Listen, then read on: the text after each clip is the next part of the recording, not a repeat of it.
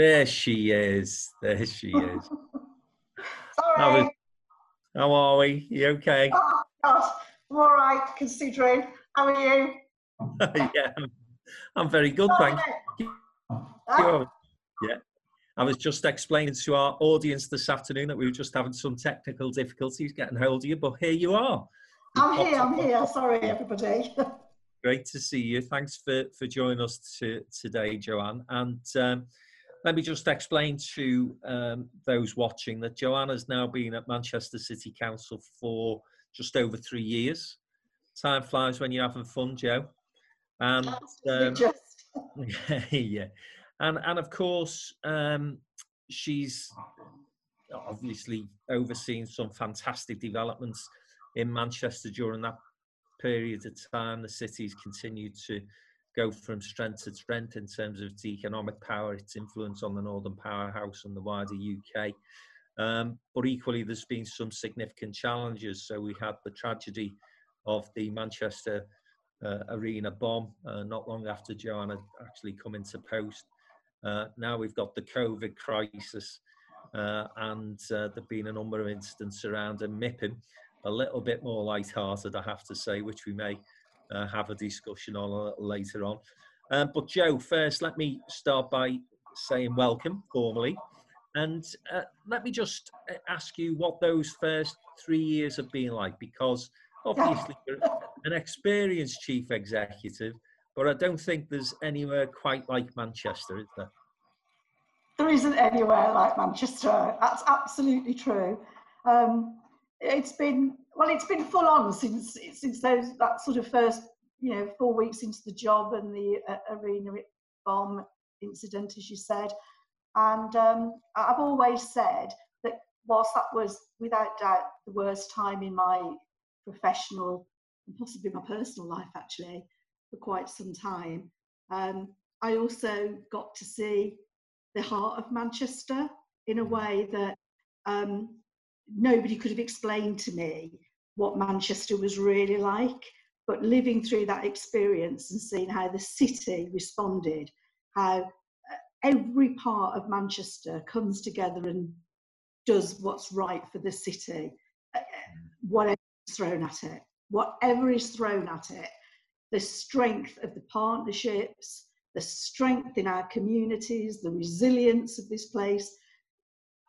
I, I, it's never left me. That, that experience has never left me. And um, who, who knew I'd be needing to draw on it again and again and again, which is clearly what it's been like. Yeah.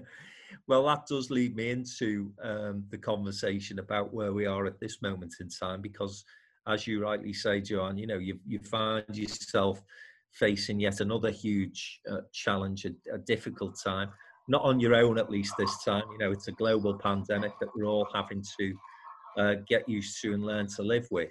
Um, but again, I think what has been demonstrated across the north, but uh, in Manchester particularly, is this power of a city that comes together, that begins to collaborate, and has in place already a very strong infrastructure of those public private sector partnerships, which has served the city so well for many years now. And that's really come to the fore over the past few weeks, hasn't it? Definitely. Um, I was thinking about uh, this session over the weekend, and a, a quote came to me. I, I'm sorry, I can't remember who it, who it was who said it, but, but the quote is that um, anyone can lead when a plan is working.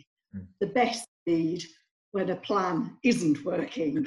and I think um, it made me smile because um, that's what we've had to do here, isn't it? You know, we have had to respond locally to um, what needs to happen here to make a national plan work. And um, I think we've uh, those those first couple of weeks when um, we didn't really know the extent of what we were dealing with, but we responded very quickly. Uh, there's a report at uh, the council's executive meeting on Wednesday, which sort of gives some flavour really about how we had to respond in those first few weeks. And, and, I was looking at it at the weekend and thinking, bloody hell. I, I, I, I'd, I'd, almost forgotten the extent of which it was so full on. But it, it wasn't just us; it was everywhere. You know, I, I was thinking about we had 10,000 vulnerable people in this city. When we went into lockdown, we had 10,000. They're called shielded people, people with health conditions or vulnerabilities, uh, and we had to uh, galvanise food and medicines and logistics and support for those 10,000 people. Plus, we had other people who just needed help, who just needed help. And you know, we did that. We created local hubs, we created a distribution network. Um, we started to get food parcels out. You know, one day we were delivering 2,400 food parcels a day. That was done through volunteers. That was done through businesses helping us. It was done with us working collaboratively with the army and with government. But you know, that was just incredible. And at the same time, uh, I think sometimes um, people don't always realise that the city council is a business in its own right. I employ thousand staff. I had to set up um, what I was going to do with with all those staff. You, can't just send all the, everybody home. We had services that needed to be delivered, so we had to get three thousand staff working from home. It was a phenomenal effort from our, from the back office IT people. We had to redeploy staff. We have over 200 volunteering in these jobs. You know, it was just phenomenal. And then you get your requirements around PPE, how we get um, vulnerable people, elderly people out of hospital into care homes. We were doing 300 people in a fortnight move from hospital to support the NHS to do what we could alongside them. This was all happening in parallel. Yeah. Um, you know, this was this was just galvanising action to to work at GM level, to work at a local level, um, and, and, businesses, I should say, Frank, were outstanding. As I said at the start, really, you really see what marks Manchester out. And when when um, businesses were on the phone to me saying, "What do you want? What can we do? We'll we'll bring in food. We we can source PPE. We can deliver for you. Uh, it was just phenomenal, really. So yeah, we did all of that in a fortnight. And of course, that was just the we, that was the initial response phase, and uh, and we're still in elements of that. We're still doing bits of that, but now, of course, we're turning our attention to recovery. If, if that's the right word, really, it's the word that people know. Hmm. Um, and we're starting to put our attention now into um, sustaining that which we've put in place, as, as I've described, but now thinking through what are we going to do about our economy and coming back from this? What do we do to continue that support for residents and community and how will that look and feel differently? Um, of course, I need to worry about impact on the council. How, how do I sustain the services that we're responsible for and our financial position? And I think now we're in the place where it's about influencing government to get the right solutions that we need here in this city. So that's kind of where I'm at now. So yeah, it's been busy. Yeah, yeah, I can, I can imagine, and and I think that um, you know you've you've very clearly there outlined what the duties and responsibilities of the local authority have been, and of course, you know, in a time such as this, the attention and the focus has to be on those care service elements of what local authorities are responsible for. And of course, you've got very serious statutory duties as well as moral duties to the wider residents, as you say, of Manchester, and then you're involved in the strategic Greater Manchester stuff as well. But always, you know, at the back of your mind, and I know the same will be in Richard, is what happens next because Manchester is always thinking about what happens next. It's why the city has been as successful as it has been for 20 years and more now. Um, and so, you know, without wishing to underestimate the continuing challenges that you're going to have around social care and all those other things that you've talked about today. Um, what are the sort of economic developments and business support uh, hopes and aspirations of Manchester as we move forward? Uh, realistically, are we getting any feel yet as to which sectors we may be able to bring back into the economy more quickly than others? Well, some parts of business has carried on, and uh, uh, the first thing I'd say is that um, a, a, big thanks actually to all of the businesses particularly those working on some of our major projects who have very quickly adjusted to uh, new safe working practices but have continued. So um, we continue to see a number of our major sites, our major projects have continued here in Manchester. Now, they're obviously going to take longer. There's uh, reduced workforce, there's issues around supplies, materials, but wherever we could, we've continued, um, and I'm very pleased about that. I think we've also seen confidence continuing, so those major projects that we've been working on, such as uh, Northern Gateway, we have the funding secured for the Housing Investment Fund on Northern Gateway to with the deal we have with Far East Consortium. So that's continuing. We've seen um, commitments still for the new hospital to build up and mental health facilities up at North Manchester. So those are continuing. HS2 Mayfield, that's continuing. So, so the first point is uh, of those major schemes that we have been trained, that commitment, that support, that, that, that's still there. That pipeline is incredibly, incredibly important. Um, we have seen, uh, still got some confidence around commercial developments that we're bringing forward that we know are around, and equally resi. Now, longer term, I don't know what's going to happen around uh, values, um, mm. values, whether we'll start to see some dip in that. But, but, but where we are right now, that sector uh, still has a degree of confidence and continuation around it. I think when we start to look at some other sectors, it's less certain, isn't it? Uh, and your question was, what are we doing about it? And, it, and in a way, it's um, it's hard to say what we're doing because this is about working jointly in partnership with government. But the first point has to be this next phase of post lockdown, um, still with some restrictions we're not all going to go back to work as we used to for quite some time. So we're kind of calling it the living with COVID phase. Yeah. Uh, guidance government put out uh, for different sectors um, has to be worked through, I think, by individual businesses. But at, at our start point has to be getting people back into work where it's safe for them to do so. Hmm. Um, what does that safe mean? Well, that's risk assessment stuff, that's access to equipment, PPE in some instances. That, that's still got to be worked through.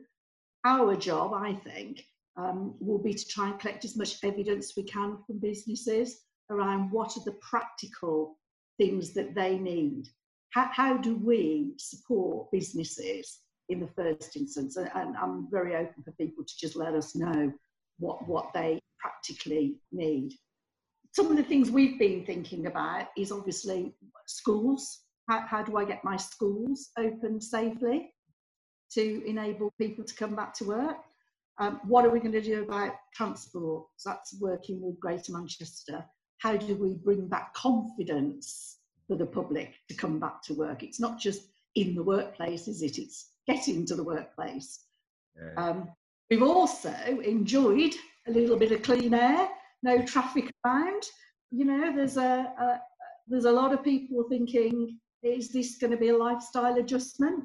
Yeah. And we've still got our, uh, you know, carbon reduction commitments, our zero carbon targets. So I think we don't particularly want to see a rush back to work where everybody gets in their car. Mm. That, that, that isn't the solution. So how can I start to create um, better ways to get to work that is manageable, that, that is more sustainable. So uh, we've just announced in the press some changes that we want to make to Deansgate to pedestrianise areas of Deansgate. That's to make it easier to walk around with more space in the city. It's also to see if we can uh, trial the um, less use of cars in the city centre point. We've got proposals to do more about place shaping, and that's longer term thinking around our place and what we want to do.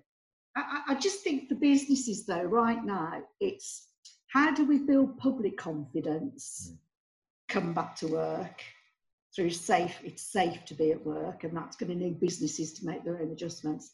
But I think we've also got to be honest and say there are certain sectors where I think we're really worried about their sustainability they're long term. Um, this morning, I was looking at the grants we've paid out. So we paid out about 57% of the cash that we were given, but we've pretty much paid out all of the applications that were eligible. So there's something here about either are all businesses taking advantage of the grants they've got, or is there a, a real issue about um, the businesses that we've got not being eligible for the grant scheme as it currently stands? So I think one of my priorities right now is to work with government to try and get local flexibility mm. on sustaining businesses. Um, there are a number of sectors, clearly leisure, hospitality sector uh, is of concern for us as they're the, probably going to be the sector that will be hardest hit by virtue of being closed for the longest time. Yep. But I think we've also got a big challenge here for our culture, our cultural industry sector. It, it, it's Manchester's USP, isn't it? It's one of the most fantastic things about this city alongside Liverpool that we're thinking, hang on a minute, we, we, we, this is our, in our DNA. Yeah. We, we don't want these businesses to go. So we've got to really work through that sector, I think, um, and talk to government some more about bespoke packages around sustaining our cultural industries. Mm. So the kind of things, and it's difficult to be generic about. Um, yeah. What we need is individual sectors to tell us what they need. I think. Mm. And, and I think that's probably going to be music to a lot of people's ears, Joanne. That you know that engagement with business is as important as it ever is to, to Manchester, and, and obviously, you know, the council has been good at listening to business and responding uh, in the in the past, and, and I'm sure that will continue in the future. But I think the the other point that you made a little bit earlier in the conversation was that the city council is a business as well. Uh, and of course, you've referenced a couple of times, you know, some money that has been made available or will be made available from the government to support Manchester's business community. But then I, I had a quick glance at um, some of the settlements which are being suggested for cities. And uh, let me be polite and say it doesn't appear to me to be particularly generous at the moment. And I'm just wondering whether there is anything that the business community can do to support the council in the conversations and negotiations you'll be having over the next few weeks about those budget settlements. Oh, definitely. Um, we can't do anything about the economic recovery of the city without a functioning local council you, it, it, it has to undermine, under, undermine, um, underpin, sorry, the economic revival of the place. Um, as we've proven previously, um, look at the, the, the, history of Manchester and what we've been, it, that, that confidence council that is able to invest in and take equity stakes in some businesses where it's appropriate, the airport being an example, um, the way in which we've been able to use our, uh, our resources to support businesses, jobs, skills, training, all of those things happen because you've got a fully funded council behind the city. Um, you mentioned the settlement. Well, what can I say? Um, it, you know, it's it, it, it was it, it was actually really disappointing. I, look, I, I work nationally. I know that all councils are struggling uh, you know, this isn't a an argument about um, us versus London or us versus a shire council. That that's not the space we need to be in. We need all local government adequately funding. When I look at my budget and I forecast 150 million debt that gap in my budget, 150 million, predominantly as a result of um, income loss, not just additional costs, it's income loss. Um, we've got to get into a, a proper long-term funding settlement for local government that puts us on a stable footing in order for us to be that partner that we need to be with businesses to drive the economic recovery. Um, I, I, would add, however, that if you look at that last round of funding that came out, which was um, uh, we small really in terms of all it all helps, but it was small money in terms of the scale of the uh, gap, as I've said. If you also parallel that data with the um, incidence of COVID, that's come out today, you will see that the Northwest has got has now overtaken London in terms of the figures. So, and yet we, I think it was only one council across the whole of GM got the same amount of money in the second tranche of funding. Well, Trafford got a slight increase in their funding from the first round to the second round. The rest of us got even less funding on the second round. So, oh, and that's because they took deprivation figures out of the allocation. Right. And what we know is that the people most affected by COVID and the people who are going to be most affected by any economic downturn are going to be the people in our deprived areas already, the people who are struggling to access labour markets, the people who have got underlying health conditions. So um, we, we have to have uh, a funding settlement that does what we said before, which was let's level up the playing field here. Let's invest in those communities and those places that need the investment in order for UK PLC to recover overall. And I just think this is a chance for the government to do that. I really do. And I think, um, well, I, I don't see how they can, can let those places who have already got struggles to struggle even more. How can they do that? well, fingers crossed that the negotiations over the next few weeks will be positive and, and Manchester will get the cash that it deserves. Uh, uh just another potential opportunity, I suppose, as far as Greater Manchester is concerned, is what we have seen, I think, Joanne, is that you again um, talked us through earlier, is the speed with which places like Manchester be able to react to the crisis and, you know, adapt to that very quickly changing picture as things have developed.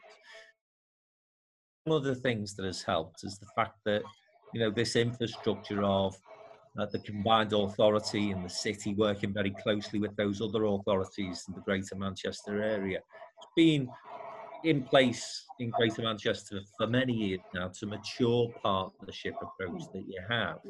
Um, but I think if I was a government learning any lessons from this, it's that actually, if we can devolve more responsibility alongside, importantly, resources, then we can get delivery much quicker than we've seen in perhaps places that don't have that maturity of partnership approach, if I can put it that way. No, without doubt, Frank. Um, you know, the, the work that we did in Manchester wouldn't have been possible without the Greater Manchester infrastructure alongside us. Um, I mentioned PPE that was led by Steve Rumbelow in, in Rochdale. He secured and procured the PPE for health and social care, the NHS here in GM. It was brilliant. So that health devolution arrangement that we've got were dividends for us here. It was really good. Um, Eamonn and Andy Burnham looking at the transport uh, issues. How are we? Uh, Chris Boardman on the on the fund he's got to accelerate cycling and walking. You know, these, these are all important strands. I absolutely need that any future funding to be given in a devolved format to us at Greater Manchester. Um, do you remember Brexit, Frank? I miss Brexit now. Do you remember Brexit? We used to talk about it before all of this. Back in the days when we were talking about Brexit, um, we, do you remember it? We used to, um, we were talking about shared prosperity fund and the replacement infrastructure funding. Uh, that was, was the National Infrastructure Commission funding. There was also shared prosperity fund. Um, let's not forget those conversations. The, there was a select committee meeting that was talking about a four billion pound fund being needed. So that was four billion pre-COVID. So uh, you know there is I, Andy does a great job on this through the, through the mayoral combined authorities, ongoing conversations with ministers. Um, that we absolutely need that funding released, put down to GM, so we can build on the strengths that we've got. We all, we all know what our economic ambitions were. We now need to rethink those regeneration frameworks, those economic ambitions, not to dilute things that matter, like zero carbon, because I think all of us, all of our behaviours would have changed about that. But also to, to start to put some real infrastructure spend in place, but also to think through how are we're going to sustain businesses. How, how are we going to sustain and grow businesses? Um, I was thinking about the 2008 crash and where government stepped in to, to secure banks. Well, don't we need a sort of similar arrangement that enables us to uh, provide certainty and security for business, uh, particularly now, so that they don't all suddenly go into collapse or you know just are able to survive. And, and I don't think it's always about grant funding for businesses. It, it, it, can be patient equity, can't it? It can be investments that can be repaid long term. You know, we're going to have to start thinking about what we're going to do about Section 106, where if viability becomes an issue. Um, so, you know, we, we, we do need some proper thinking again, long term security and confidence for businesses. Yeah, there is going to be, I suppose, a, a, whole new uh, approach to how relationships between public private sector, but equally, as you say, what government sees as perhaps in the past it would have seen as heresy, particularly a conservative government, uh, is going to become the norm because some interventions, uh, I think, uh, are absolutely essential. Um, one sector that you very briefly mentioned, you know, Manchester's got a fabulous international airport. If we look at aviation at the moment, it's 90% down down on flights. Absolutely. I mean, it's just unthinkable, isn't it? So there are still, I think, some big questions that the government needs to answer in terms of those particular issues. But I think the other thing that you've touched upon there, Joanne, is the importance of continued investment into our infrastructure. And, and again, to be fair to, to the government, I'm not sensing any backing away from those commitments that they've made in terms of infrastructure spend. But I think we should actually be going further because I think you know, the lessons that hopefully have been learned over the last decade is that austerity doesn't actually get you to come out of crisis quickly. In fact, it can drag you back. And then when you are inevitably hit with another major challenge, then it gives you real problems. And, you know, you've talked about how Manchester's come together and galvanized itself as the city and a city region to cope with some of those problems. But I have to say, hand on heart, 21st century, you know, places like uh, the UK, which is a rich country, let's face it, ought not to be putting its health and care workers in harm's way simply because we haven't got enough PPE. So again, I'm hoping lessons have been learned from 2008. So we will invest in the right things moving forward. Yeah, I think there's a couple of things in that. I, I, I do want to see the infrastructure commitments stuck to. I think there has been a, I mean, we, we, we did get the Housing Investment Fund away, which was not an insignificant um, amount of 51 million. Um, there are some other bits of funding that we're not quite as certain on, but a couple of things for me. One is HS2 and Mayfield, crucial some Piccadilly. You know, we, we, we and rethinking the design of some of this because you know crowded train stations people are not going to be using them. How do we get the economy moving if people aren't able to get use mass public transport in a safe way? That you know? So uh, there's a rethink of design element for me in some of the infrastructure projects but confidence around that happening would be good and I think the other point is, uh, and Andy Andy Burnham was really clear about this when he he launched um, uh, the Greater Manchester proposals, which has been called uh, Build Back Better, which is the the structure plan. You know, we, it's not just spending that which we were committed to, but making sure that we maybe have a bit more headroom to redesign it so it's better.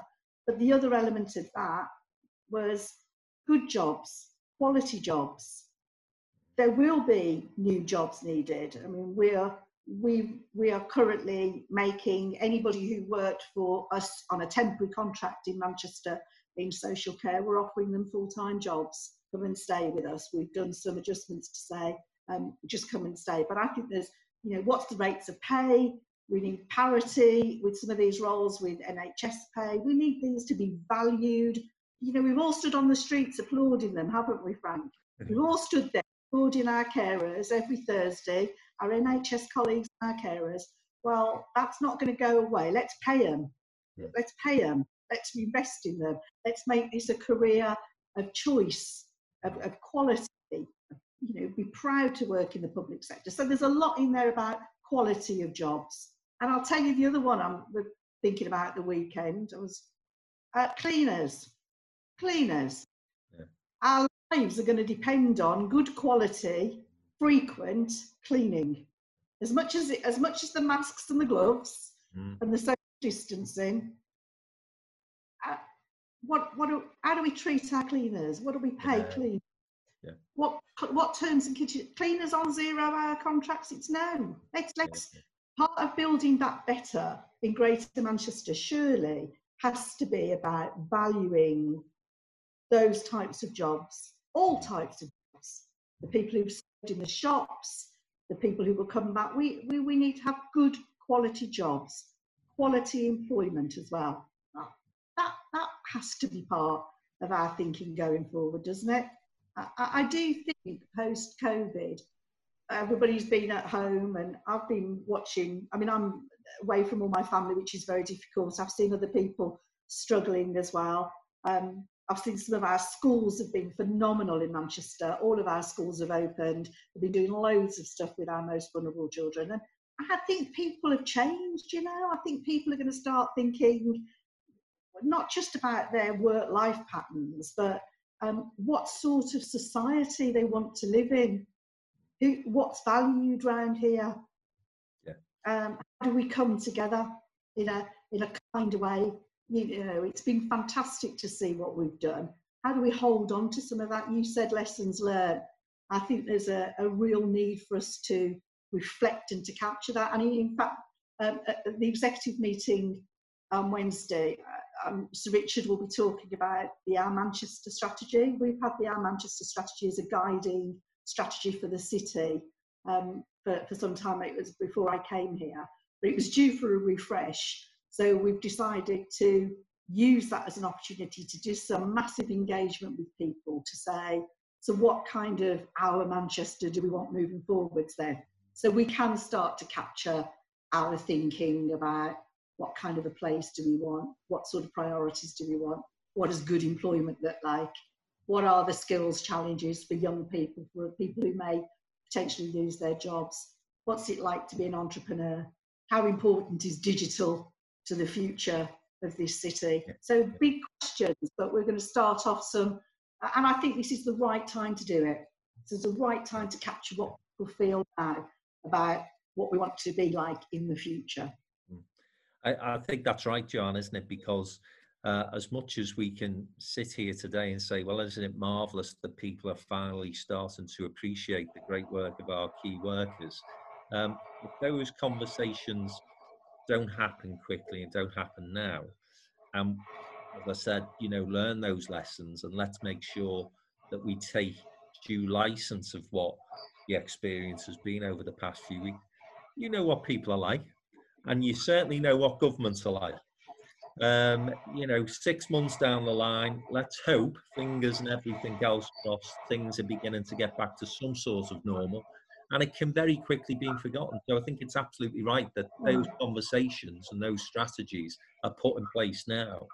Uh, and again, I think you would uh, agree that you know in Manchester we are fortunate in that we have a sense of community, a sense of responsibility from the vast majority of businesses in Manchester.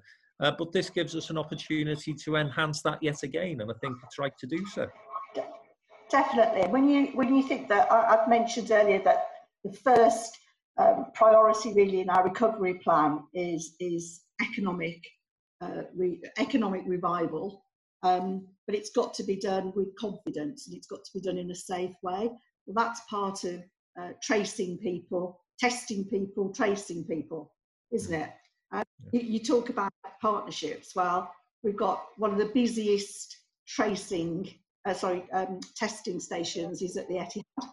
So Etihad have made themselves available for us to have a drive through there. That's amazing. The airport have got the other uh, testing station, that's testing station there. That's fantastic. Mm. we're able to, so anybody who is symptomatic or concerned can log and go to these local testing stations. University is working with us in terms of getting those results quick. Health Innovation Manchester working with us to work through the how tracing will work. So um, you know, these are important pillars to build that public confidence, to build business confidence, to get us back in. So you think about that network we have, Health Innovation Manchester, universities, businesses, local authorities, our ability to pick up the phone and speak to each other and make things happen quickly is, is, is what knits us together here. And it is what make it is what underpins our recovery. Uh, you've rightly identified culture as being a big part of uh, Manchester life, and uh, you know, obviously, uh, being a Scouser, um, I, I, will always say that the capital of culture is Liverpool, but nonetheless, I've spent many an hour that are uh, enjoying myself in, in the great city of Manchester as well. and of course, you know, shouldn't surprise any of us, but Manchester has used music um, through Sacha Lord and his uh, United We Stream initiative um, to, you know, sort of uh, allow some of us to reminisce about the hacienda, uh, but more importantly, raise quarter of a million pounds plus already. That's just yeah. been such a great initiative, Joanne, hasn't it? Oh, brilliant! And it's just Manchester at its best, isn't it? Mm. Um, doing what he does well, doing it in a different way, bringing us all together. I, I loved it. I absolutely loved it. Um, I'm just, I'm, I'm incredibly glad that there wasn't a two-way camera watching us all dancing, pajamas. Um, I'll speak for myself, but yeah, that's the kind of thing, isn't it? That you say uh, those events. We have something else coming up that we're trying to put together um, as well later on in the month. To these are important. I, I was blown away by my library staff who all working remotely, but decided that they'd start to put all their library events online and give access oh, to the library. You know, we've got plays going out, we've got theatre going out, we've got so much happening. As much as we can, really, shifting it onto a different platform, um, thinking differently about how we provide stuff. And we've already started to think through well, what about Manchester's International Festival then? What's, what's, that, what's that going to look like? Um, what what how do we how do we maybe do something different um, and, and think through what we can build on that i, I agree um, culture for me is uh, it, it, often under underestimated by some when they talk about economy that they they're thinking about businesses or they're talking about different sectors and understandably manufacturing understandably construction understand um, small businesses and the, and the very real need to support entrepreneurs and others, uh, digital infrastructure, but actually culture is going to be so important for us as well, isn't it? it it's going to be so important that we get um, that as much as that's sustained as fast as possible, even if it has to be delivered in a different way. Um, I would say it's probably up there as one of my top worries right now. Mm. Uh, and as you, you be seeing your football as well, of course. Yeah, well, yeah, yeah, well, yeah. I'm not too bothered about this season being finished, but uh, we won't go into that controversy. I get myself in enough trouble without talking football. um, no, I, th- I, think it's a great point you make as well in terms of finding different ways to deliver cultural events. And, and uh, you know, I've just referenced Sacha, but there's many other examples. You've talked about some of the more community-focused events that your team have been able to come up with. I know a lot of schools and performing arts organisations that are doing the same thing. We do adapt, we do evolve, um, but equally, you know, listen, there's no more social animal than you um, so you must, you must be desperate. You know, and I, and I think I think about people who are going to be as challenged as I am, so tactile that we're all going to. I think I'm going to have to get my hands tied together. You know, when we do actually end up going back to work. Um, yeah, I know the hospitality sector should know they're in safe hands with me. yeah, yeah, yeah. So you know, hopefully we'll return sooner rather than later. But listen, just on a, a lighter note, because um, the big conversations that we were having, and it seems almost trivial now, but in February, was whether MIPIM, the big property festival, oh, yeah. would go ahead. Do you remember that? I mean, you're saying yeah, we did, yeah. Do you remember MIPIM?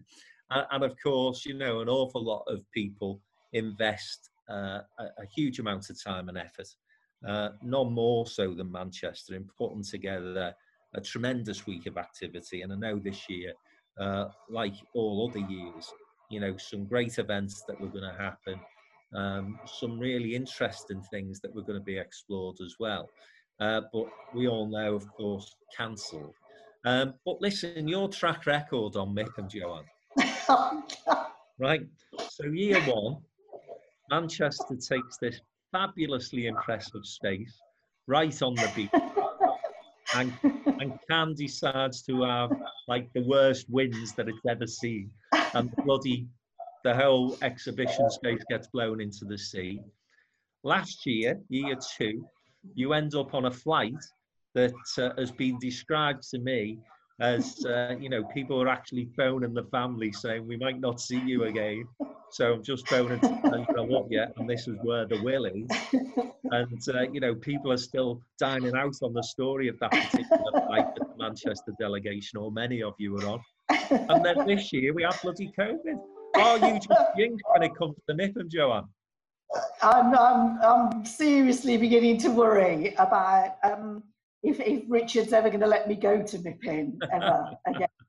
Because you, you're absolutely true. I, my, my Manchester MIPIM experience has been anything but straightforward. I'd like to say it's always been good when I've eventually got there. I've always, I've always made it a very successful MIPIM, um, but it always kind of starts with the drama. I, am not going to tell anybody about my future MIPIM plans on the basis that I don't want to jinx it.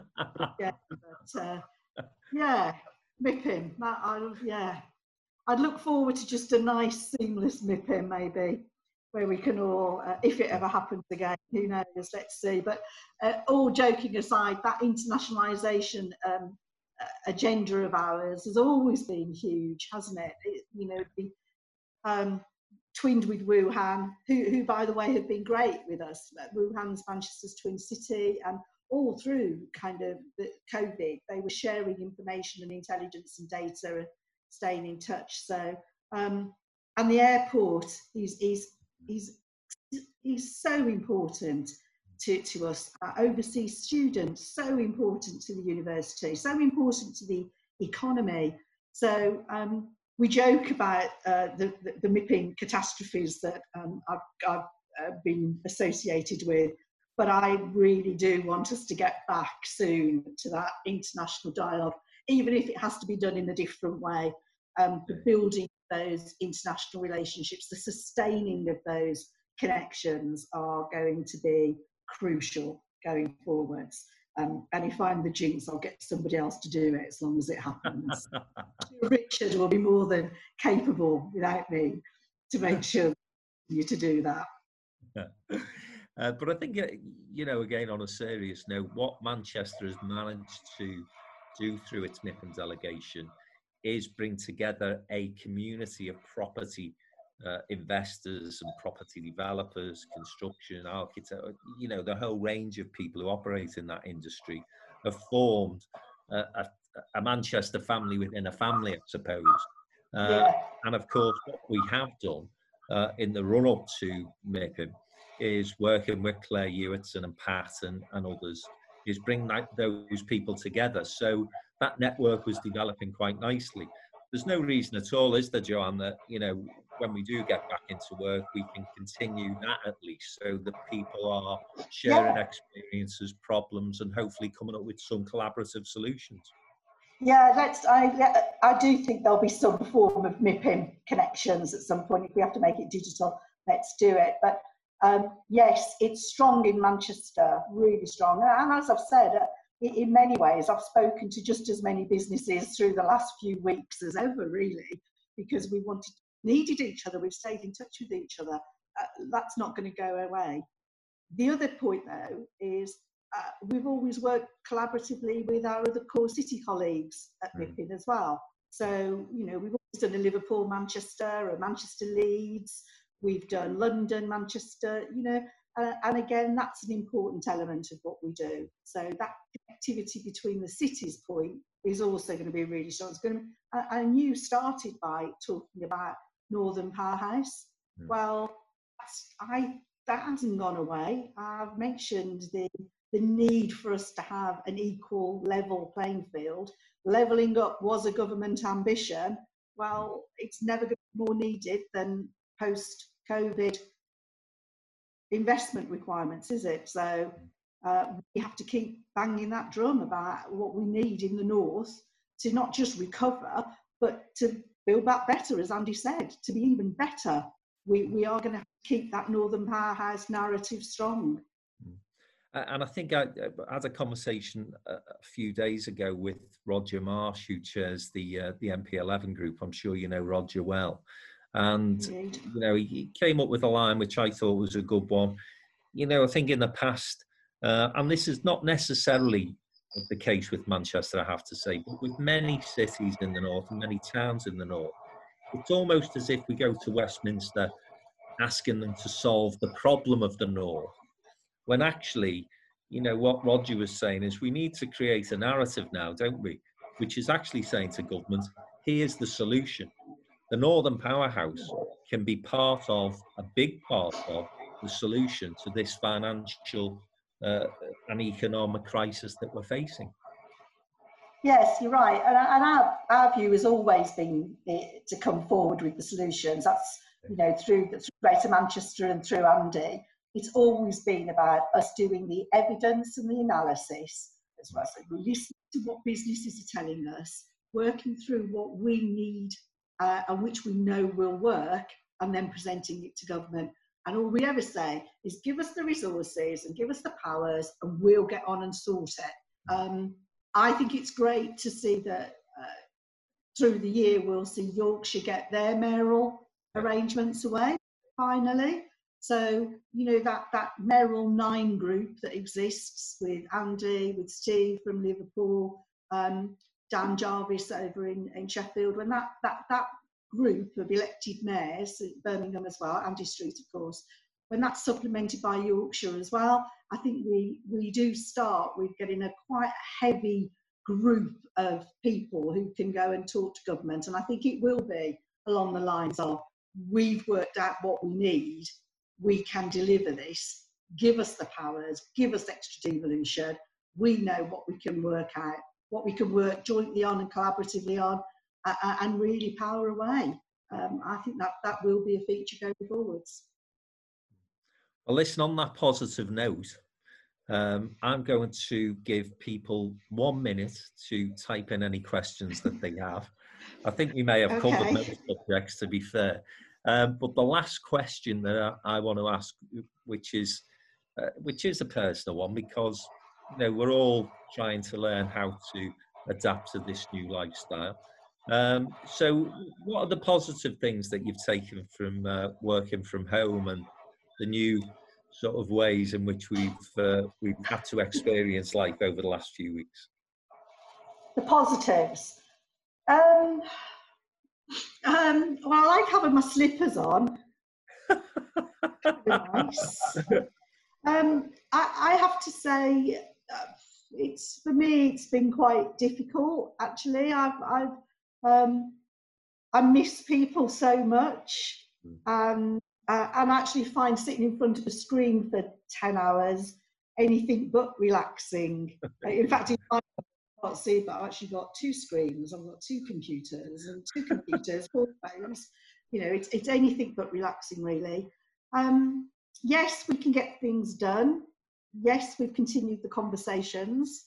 Um, and then clearly there's less travel. But I, uh, for me personally, I've missed people. I really, I miss just, I miss people. I mean, uh, to the point that I ring Richard on a Saturday now for a drink together.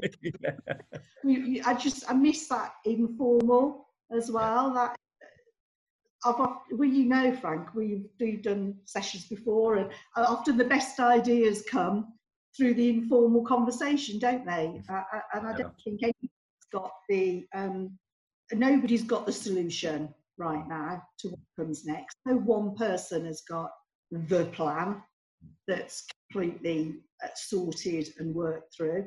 So we do need more conversations. We need lots of voices in the room. We need lots of opportunities to understand impacts on people and therefore what are the right um, interventions that we make.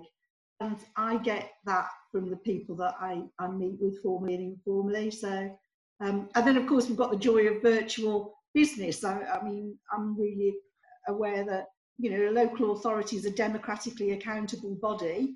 It, it, it should be holding its meetings in public. The public turn up. We, people can see us doing our, our work and the decision making processes and doing that virtually is a challenge. We haven't been able to get our planning committee uh, operating yet. We will do as soon as we can, uh, but for now, those powers are vested in me. Um, and, and, then I, I, I, choose to work in the public sector because I absolutely uphold those principles of democracy and openness and transparency. And um, for me, some of this digital working uh, kind of limits some of that, really. So it's I, I don't like it. Yeah. I'd rather I'd rather be back in the town or yeah. with everybody in the pub. yeah. yeah, well, that doesn't surprise me. I have to say. Uh, and uh, and listen, as always, you you've given us a, a, fascinating insight into you know where Manchester and the city council uh, is at the moment and what its plans and ambitions are. and listen, Joe, it has been great to catch up online, but equally um, as you rightly say, you can't have quite the interaction. Uh, and I'm looking forward to uh, to getting together with you, having a glass of vino, and uh, and putting the world to rights as soon as possible. Oh yeah, definitely, definitely. okay, we've stunned our audience into silence. Although I think, as I say, I probably covered many of the questions that people had provided earlier. So apologies if I've asked the question that you wanted to put to Joanne. Uh, but we will get her to a live event. We've got, uh, we're trying to get something uh, from uh, from Tom and and uh, and Tony because we want to do a three way with with you guys, which was planned, of course. and just for for info, oh yeah, we've got a quick message from Sean Keys at Sutcliffe. Says, lovely to hear from you, Joanne. We're with you. Keep smiling and he says he prefers people as well to the uh, the computer. So, um, so yeah, it's nice to get uh, nice to get a bit of perspective into the Thank conversation. Uh, and listen, tomorrow afternoon, guys, um, we've got Andy Burnham and Steve Rotheram, uh, Steve Rotheram even, joining us for uh, a session, two o'clock again tomorrow afternoon. And then on Wednesday, we've got the Chief Executive of Liverpool City Council, Tony Reeves, with us. But uh, today, can we just say big thank you to Joanne for coming into the downtown den. And as I say, I can't wait to see you in uh, in the flesh in the not too as it were. thanks, yeah, Joe. Thanks very much, Frank, and thanks everybody who listened in. And as I said, you know, really keen to hear from businesses if they want to just drop me a line. The more evidence we've got about what we need, the, the, the better our lobbying positioning the government is. So please, uh, through Downtown, thanks very much for all your all your dens have been really informative. Actually, I've watched them all. The great, and the more you can do to get people to tell us what people practically need, the better. So thanks, Joe.